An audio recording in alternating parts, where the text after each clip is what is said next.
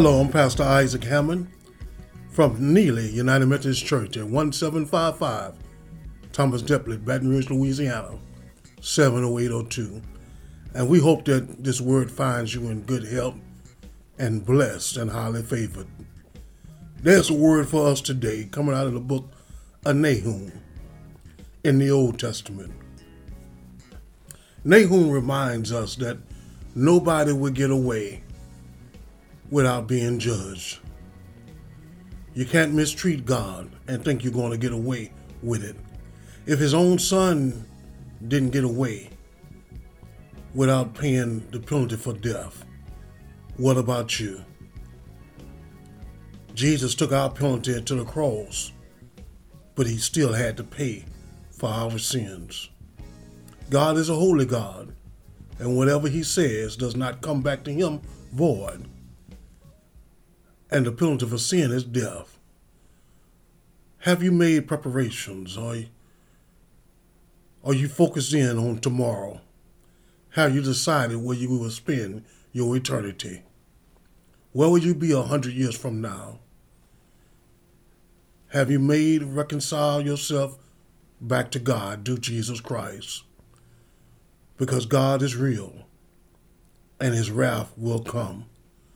And in the book of Nahum, God reminds us that He doesn't play around with life.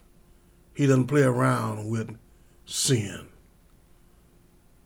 In the book of Nahum, it had been 150 years since the days of Jonah, where God told Jonah to go to Nineveh and tell the people to get their lives together.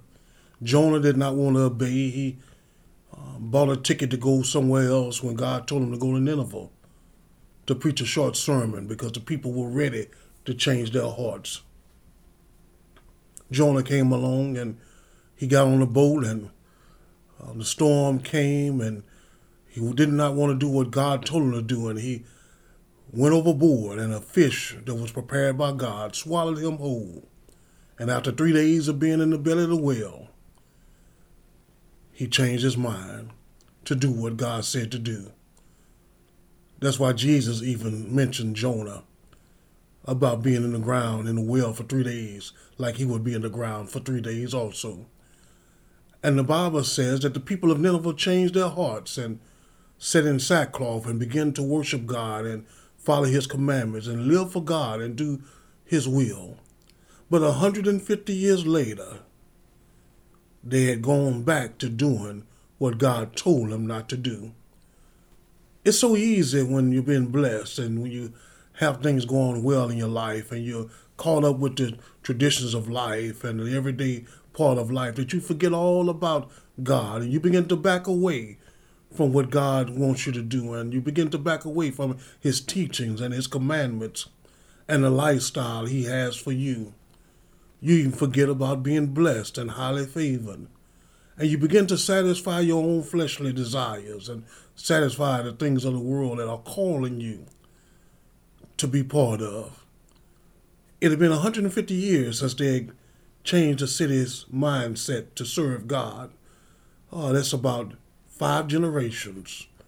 And now God is getting ready to give his wrath to the people of Nineveh the people that he used to change the hearts of Israel and to change and to conquer. And they become a great nation. And the same way we had elections just a few days ago. And here in America, God wants us to make the very best decisions for our nation can be secure and uh, to satisfy the people and to recognize the people that the leaders are representing. God comes along and says, I'm sending my wrath. And he's getting ready to destroy Nineveh. And he says, I'm going to send a flood, and all your walls are going to come tumbling down because I've given you chance after chance. 150 years is a long time for God to give them chances. But don't you know, after a while, your chance will run out. And that's the same way with life. We keep telling God, I'll do it tomorrow. I will come to you. I'll come on in and fellowship and be part of the family of God. I got time, but we don't know what tomorrow may bring. tonight is not even guaranteed. So don't play with your life. Give your life to Christ and pursue Him and His righteousness, and let all other things fall in line with God. So God tells Nahum, Nahum means consolation, comfort. Sometimes God has to punish us to comfort us, to get our attention, to realize that He is the God of all things. And He told Nahum to um, tell the nation that He was coming, and they would not see their nation for years to come. And it was not until 1830 where they dug up the city of Nineveh after God destroyed it and carried the people off into slavery. God is not to be played with. He's not a God that you should play like you play with somebody on the playfield because he's God. He's the master of the universe.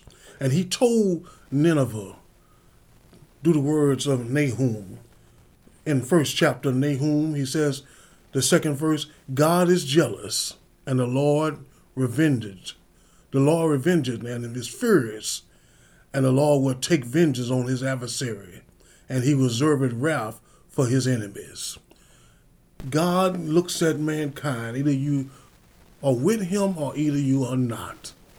There is no straddling the fence. You have to make your mind up and be of good courage and be like Joshua. Choose ye today whom you shall serve because God is not a playing God. He comes along in uh, Nineveh, first chapter, the sixth verse, and says that he's a fierce God. He says, Who can stand before his indignation? And who can abide in his fierceness of his anger? His fury is poured out like fire, and the rocks are thrown down by him. He's able to control the sea. He's able to hang the stars in the universe. God is all powerful. Let him have your life today and watch what he can do with your life. If he can form man from the dust of the ground and breathe into him the breath of life, imagine what he can do with your life that's already existence. He can change it all over again. You may have messed up in your life. You may have made some wrong decisions. But if you give your life over back to the master potter, the potter wants to put you back together again. Or in first chapter of uh, Nahum, verse number nine, he says that he destroys his enemies. Uh, in verse number nine of chapter one of Nahum, he says, What do you imagine against the Lord? he will make an other in affliction, shall not rise up the second time. So when your enemies come up against you, they won't come a second time. Because when God destroys, he destroys from the inside out. And what the devil meant for bad, God meant it for good. And there's nothing too hard for God. Let God fight your battle because he would do like he did in the Old Testament. Many times the army would come up against a nation and come up against the children of Israel, the nation of Israel. And God would get in the midst of the enemy and stir them up that they would turn on each other and begin to fight each other. God has that ability to take your enemy and put them in confusion and they will scatter. He's able to heal you deliver you, rejuvenate you, and cover you with his son's blood. No longer seeing your sin, but seeing the gift of God, which is Jesus Christ and everlasting life when he looks at you. Or in verse number uh, 7 of the first chapter of Nahum, God tells us that he even protects his own. He said, The Lord is good, a stronghold in the day of trouble and he knoweth them that trust in him. God knows you when you call his name. God knows that you're trying to do your best in serving him. Make sure you line up with his words, line up with his authority, line up with his commandments. And he knows you. You got to have a prayer relationship. You got to have a friendship and fellowship with Jesus. Don't let life go by every day, every day where you're not recognizing who God is.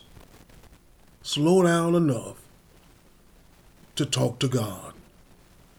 You shouldn't ever be too busy to talk to your Father in heaven and learn about Him and walk with Him. And in verse 8 it says, But with an overrunning flood, He will make an other end to the place thereof, and darkness shall pursue His enemies. So God will flood the enemy out that's in your life, and He will answer your prayer and darkness shall pursue your enemies. People look at you and wonder how you're making it after all that you've been through. But if you're not by yourself, you was going through it with God. And then in the second chapter, beginning in the 10th to the 13th verse, God gives us a promise. And that promise is Jesus Christ. Christ is here for us today. Christ is here for us to help us along the way. Christ laid down his life so that we could live again and pick up our life when we destroy it and shatter it into a million pieces. He's just that type of God. But you have to let him have his way. In verse number 10 of chapter 2, God tells us about he's not to be played with. And the wrath that he promised because they were disobedient and didn't follow his word was going to come.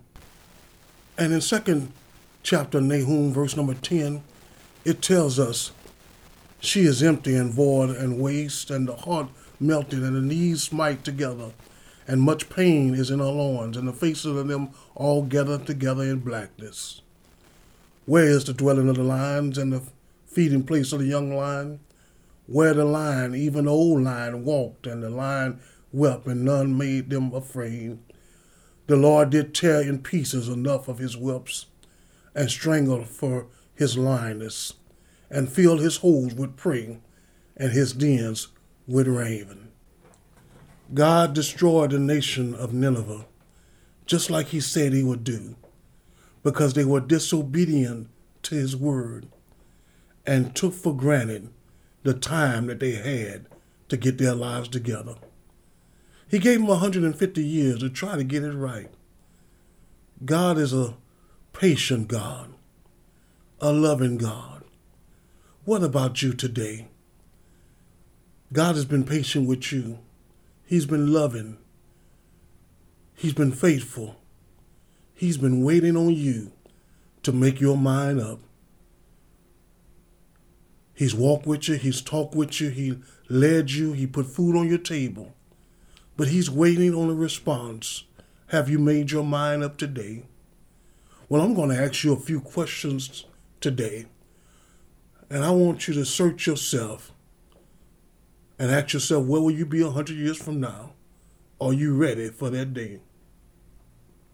If you are, repeat after me because I'm going to invite you to Christ. Do you repent of your sins? That means to turn back from what you've been doing that's not right with God and get in His Word and learn, learn the right way to serve Him. Let us pray. Gracious God, I come now. Father, forgive me, for I know not what I've done. Lord, have your way. I repent of my sins. I believe that Jesus is the Son of God. I believe that he gave the Lord's Supper and then went to the cross the next day and died for my sins. I believe he was placed in a borrowed tomb, but early Sunday morning, gathered with all power in his hand, I believe. I believe that he sits at the right hand of God, interceding on our behalf. Father, let me be part of the holy family of God. Wash me, cleanse me, and create me a clean heart. In Jesus Christ's name I pray. Amen. We love you at Neely. Keep a smile on your face, for that smile may be blessing somebody along the way. Be blessed.